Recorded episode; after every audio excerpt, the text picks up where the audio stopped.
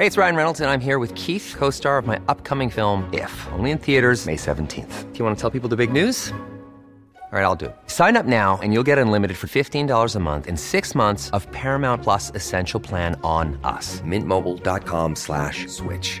Upfront payment of $45 equivalent to $15 per month. Unlimited over 40 gigabytes per month. Face lower speeds. Videos at 480p. Active Mint customers by 531.24 get six months of Paramount Plus Essential Plan. Auto renews after six months. Offer ends May 31st, 2024. Separate Paramount Plus registration required. Terms and conditions apply if rated PG. Many of us have those stubborn pounds that seem impossible to lose, no matter how good we eat or how hard we work out. My solution is PlushCare. PlushCare is a leading telehealth provider with doctors who are there for you day and night to partner with you in your weight loss journey. They can prescribe FDA-approved weight loss medications like Wegovy and Zepbound for those who qualify. Plus, they accept most insurance plans. To get started, visit plushcare.com slash weight loss. That's plushcare.com slash weight loss. Now, listen, they want me to say hello, welcome to the James Whale Best Bits of Tonight show, which you can hear every night, Monday to Friday on Talk Radio from 7 till 10. But I said, wouldn't it be best to call it the worst of Whale? So have a listen, see what you think. Uh, Dr. Kieran Mullan, uh, Conservative MP for Crewe and Nantwich, uh, joins us. Uh, Doctor, good evening. Good evening. Um, I don't know whether you just heard the news. Apparently, uh, Boris is now out of intensive care. Uh, well, I hadn't heard that, so uh, that's that's good to hear. Uh, so um, that's that is good to hear, isn't it? Yeah, indeed. Uh, I think the whole country was willing him on, so to speak. I, I know I had a lot of messages of support from constituents where I am, wishing him the best, and as MPs as well. You know, we were all, all wanting him to get well. So I'm, I'm glad that sounds like good progress. Yeah, uh, just to repeat breaking news, we're just getting in that Boris Johnson, our Prime Minister, has been released from intensive care. Uh, we'll bring you more on this a little later. And now, Kieran, you're a Conservative MP and you are a doctor as well. Uh, can you see it? I mean, I've I've been ensconced on my own here at my place for the last uh, month. Really, I, mm. I came here about a week before everybody else and it's you know I'm I'm, I'm quite happy. I've got quite a, a big garden. That's okay, and uh, even now on my own, without another human being around, I've got my dogs. I am beginning to you know feel a bit twitchy. I've been talking to other friends of mine today who have got you know wives, girlfriends, boyfriends um, with them. And some of them saying, well, you, you know, it's not as bad as everybody says. And I didn't think it was, really. But now I'm beginning to get, I don't know, depressed. I don't know really. Yeah, I think uh, one of the reasons why the government was didn't rush into any of these measures is that we do understand for some people it's asking a lot. Uh, you know, people that maybe are used to going out a lot. Perhaps if you're an older person and you live on your own, and, and your social life is very important for your well-being and, um, and, and keeping you happy. Actually, asking you to stay inside for a long time is is a big ask and that's why the government didn't rush into it and only did it when it felt it was really important for, for public health and to save lives. So, how long do you think uh, this is going to go on for? I mean, I think it, it's difficult to say. I'm, I'm not obviously involved in the the expert panel that are advising the government on this. And what I do know is I think they'll be they'll be cautious, and I think we would want want them to be cautious. I think it's better that we uh, take more time than do things too quickly and end up seeing another surge in cases and people getting unwell and, and, and our NHS struggling. So I think, as the government has said again and again, it's a hard thing for us to predict. No one can say for certain. We have to wait and see what the impact of what everyone has been doing so far. And I want to say thank you to so many people who I know are following the rules, staying at home. You know, someone like yourself, you're not, you're not necessarily enjoying it, but you're sticking with it um, because it is making a difference. But until we get a bit more time to see the data, to see the figures that come mm. out in the next week or so, it's going to be hard to say. And we've seen in other countries where they have started to relax and actually then they've seen a rise in figures and they've had to, to kind of go back into lockdown. So it's really a tricky a tricky thing to balance. Haven't we got to just wait for a vaccine, really, or the, the antibody test? I, I mean, the two things there are very different. So I think the antibody test uh, will potentially help us a lot because actually we could be in a position where we can confidently say that someone's had the virus and actually um, they're in a low risk group and, and, there might be a point where we can relax measures for some people. I know they've done that in other countries, and Matt Hancock has talked about that as a possibility. Um, yeah. I'm afraid a vaccine is probably not something that we should be pinning our hopes on in the short term. You know, that's potentially 18 months away. You, you never know. You could get a breakthrough. Things could happen much more quickly. But being realistic, it's probably not going to be a short-term fix. So, so doesn't that mean think... the lockdown will still apply to people who haven't passed the antibody test? No, I think that the idea about the uh, the lockdown, you have to remember, is it's about not overwhelming the NHS at any one point in time. So actually, uh, uh if everyone that's going to get it gets it all in a few months, and uh, everyone that needs to be on a ventilator needs to be on a ventilator all at the same time, of course, NHS doesn't have enough ventilators to support that. We know that the vast majority of people, if they're given healthcare support, even if they become very unwell, will survive.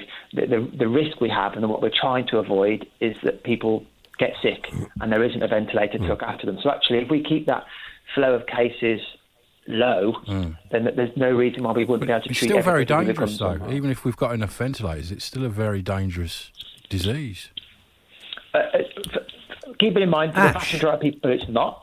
For the vast majority of people, it's not. So overwhelmingly, people either don't get symptoms, get very mild symptoms, they can manage it on their own at home. It's just for certain groups of people yeah. that are at particular risk. And I think that's what we might see is that actually different groups get, as we're already doing. So well, we, mm. got general rules for everybody about staying at home, but we've got a different set of rules for those people we think are really high risk, and we're asking them to go even further and not leave their homes at all.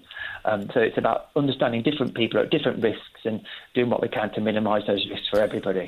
The James Whale Show. Come praise the whale on Talk Radio. Dr. Kate Bunyan is the Chief Medical Officer at Doctor Care Anywhere, and she's also worked as an NHS speciality doctor in uh, emergency medicine. Uh, you've got it all going on here, Kate. Thank you. Good evening. Good evening to you. The increase uh, is a little smaller today than it was yesterday. Yes, it is, and we can imagine to see little fluctuations as we go through the next few days, and we probably shouldn't read too much into that. But certainly, if we start seeing a trend of lower numbers, then that will be really encouraging for us to to be able to start working out whether we've reached the peak of, of this squashed curve that we keep talking about and flattening the curve, whether we've got to the top of it yet. Yeah, because it could be an anomaly, couldn't it? Because you know the figures aren't actually people that died yesterday; they're just the ones that reported yesterday. Yeah, that's right. There, there are some technical uh, factors into what the numbers mean and, and, when we get them, but really, the the absolute numbers are hugely significant to the individuals that it mm-hmm. involves. But for us more broadly, and when we're looking at from a, a, more of a reporting perspective, we're looking at the trends and, and whether that mm-hmm. overall trend is something that we start seeing. Yeah. So basically, yeah. yeah. Well, do you do you think it's going to? We were just talking to a doctor who's also an MP, and uh, he was pretty guarded, of course, about the length of time we're all likely to be uh, in our homes. I'm I'm doing the program from here. It's not too bad, uh, but I've never really experienced loneliness in my life. You know, you think if you say you're lonely, it's a it's a little bit of a, an admission of failure, don't you? But uh, and I always to think, well, lonely. I don't understand what people are going on about, but I do now. Yeah, absolutely, and I think you're right to talk about it as well. That people will be feeling lonely, they will be feeling scared and anxious, and and all sorts of emotions that they've never really come across before. But the the main thing is to be talking about it, to be connecting with people, to use the technology that we have around us so that we can feel connected into others and keep those connections because that really makes such a, a, positive difference to us both here and now and hopefully for the long term we're seeing some amazing things coming out of communities at the moment of people coming together mm. supporting each other and that would be a great legacy to be able to share as we move through and, and all being well move out of this period mm. what do you think the uh, eventual signs will be uh, that the these uh, emergency measures can start to be relaxed. I realise they're not suddenly going to say, "Okay, you can all go to football matches tomorrow," uh, but it'll start slowly, won't it? Yeah, and that's very much what uh, COBRA and various government ministers and the scientific advisors are discussing at the moment as to what will it look like? How will we start to know what the process should be? Um, but I think when we start to see a, a confirmation of the trends that we were talking about earlier, indicating that we have got past the peak, then it'll make it much easier for those advising us to start to construct those plans and make sure that we think about it in the context of all the information we can gain from other countries that we know are further in front with their epidemics and the effect that they're having as they come out of theirs and, and what measures mm. they hmm. put in place, what has worked, what hasn't, and we can learn from that too. So, what would be the first thing that you'd relax then? Oh gosh, I think that's the million dollar question. I think uh, it will be great for so many Me people to in. start being able to uh, to be able to leave their homes and to be able to connect with loved ones more in hmm. person. Mm. Um, and I think that's absolutely what people are going to to really be craving. But recognizing that at the moment that is exactly what can harm people, it's just too early to speculate, and we really want to keep, keep people focusing on how they connect with people through a digital mm. medium or th- through ways of being able to keep that physical separation. I mean, I, I, suppose eventually when people have been isolated, they haven't got the disease or they've had it and they've got over it, and they're going to see relatives or family or friends in the same situation. That might be okay. But heading back yeah. into the sort of built up areas and going back to places of work where you really difficult to be separated from too many people. And I don't know, nobody's mentioned this, but I would imagine air conditioning yeah. plays a part in spreading this. That's a really good uh, question. And whilst I'm not an expert in air conditioning, uh, if you imagine your Hoovers uh, have things called HEPA filters in them, and air conditioning mm-hmm. units can be quite similar. The droplets that we're talking about that spread this kind of infection are quite heavy compared to air, which is why we know they drop to the ground fairly close after they've come out of somebody's mouth within the two meters that we're talking about keeping the separation for. So air mm. conditioning doesn't play a huge role in spreading those kinds of droplets around because they're not fine enough to get through the various filters and meshes. So air conditioning is probably less of a part of the story, more about how people relate to each other, how people relate to the surfaces that they touch, and people's behaviours, and all the things that we're talking about about hand washing, keeping surfaces clean, avoiding touching your face, your eyes, your mouth. Those will remain really important for us, both to protect us from coronavirus, but other infections as we move out of this period. The James Whale Show. Come praise the whale. On Talk Radio. Our old friend, uh, Police Federation Chairman Ken Marsh joins us now. Ken, good evening. Good evening, James. It must be very difficult for your members to have to be doing this because, you know, it's not what they really expected to be employed to do, is it? No, absolutely. This is, well, I've been in the police an awful long time, and this is uh, one of the hardest or the hardest thing we've ever been asked to do because it, it goes against the grain of what we are in terms of policing. Um, we police by consent, we take the public with us, uh, and we're now having to enforce something quite serious, and we're having to get the public to come with us and understand why we're being asked to ask them to do this. Do you? Um, is there? We've heard some. Uh, we've heard some reports of uh, people taking the mick out of the police, and uh, some people even spitting at them and things like that. And the spitting and the taking the mick's not acceptable at all.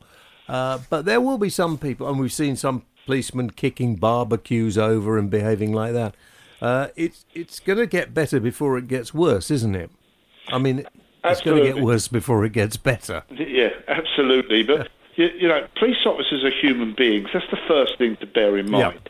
Um, and they're being put in a position where they don't want to have to confront members of the public. They want to keep their safe zone, their six feet, etc. They want to stay away. You know, this this is all really, really tough stuff for us. Um, and, and, don't don't fool yourselves. We're, we're not we're not frightened. We're not we're not scared of doing it.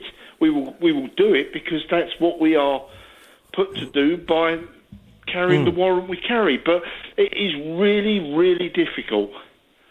Mm. But a lot of the public are wound up by these people as well. You know what I mean? It's not like they're all against the police. When you see people mm. doing it, it winds the public up because they're yeah, just. No, absolutely. And, and the public, I have to say, on the whole, have been absolutely fantastic. You know, and when you do explain to them, uh, a lot of them didn't understand or they, they don't quite get it, but you know, they, they respond immediately and react to what the police are saying. And and and I, and I pray this weekend that you know the weather's changing a bit, it is getting a bit nicer, but there's a reason why they're being told to do this.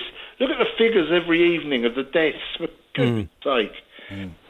I mean, the the whole idea that the chief constable in Northampton was Yeah. talking about blocking a supermarket car park and checking everybody's baskets when they came out. I mean, that is over the top, isn't it? Yeah, yeah, it's not something in the Met that we will be doing. I can tell you that categorically. I can't speak on what another chief will do in his force or her force, but in the Met, that's not the way we behave. It's not the way we're going to be policing. You don't actually have any powers to see what someone's got in their basket, so we won't be doing anything like that. But do you think there'll be fines and that issued this weekend? I don't doubt for one minute there'll be fines issued this weekend, unfortunately, because there will be some people who will test us and push us to the limit. And unfortunately, we will have to act upon that and enforce if required to stop people, you know, behaving in the way they are. Yeah. Yeah, I mean, I think this is going to it's going to be a crunch weekend. This because if people go out and and do the things that we've been told not to do, uh, all of uh, all of those uh, news journalists will be out and keeping an eye out for the story. It'll be all over the papers and the TV and the radio. And uh, it will it will make everything more difficult. We'll be in this situation even longer if people do that. Absolutely, and that's why, uh, you know, I've said it numerous times, and I'll keep saying it. Please, please, to the public, come with us on this one. It's not, we're not doing this by choice. We don't want to do this. You know, there is a reason why we're doing it, and please, please support us as we go about this this hard bit of work.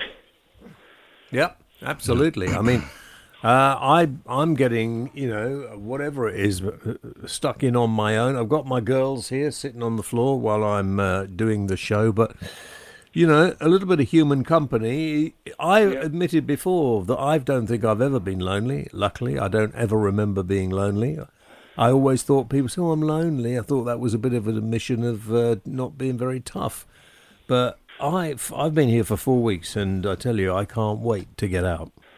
No, I, I absolutely I can it. go outside. I can go for a walk. I can do that. But you know, I can't see my mates. I can't go to the pub. I can't do all that. Yeah. I, I get it totally, but also you're an educated man and you understand why we're having to do what we're doing, and it is it is hard. Absolutely. We're, we're social animals. We, you know, we most of us like doing exactly what you've described, but unfortunately, and it, it- it's not for a, for a huge amount of time. It's for four or five, six weeks. You know, we've got to buckle down and just get control of what's going on. Otherwise, the consequences are just unthinkable. They're unthinkable. The James Whale Show Come praise the whale. on Talk Radio. Dogs, can you stop it? I think, that's, I think they're trying to tell you something. I don't know. What will they be trying to tell me? Well, I don't know. You're the dog whisperer. You don't roll anywhere. Well, you Yeah, do. I mean, yeah. look at the size of you. You're getting bigger. No, no, I've lost. You haven't seen me for a while. I've uh, lost loads I've of had weight. yeah. reports sent in and photographs. Yeah.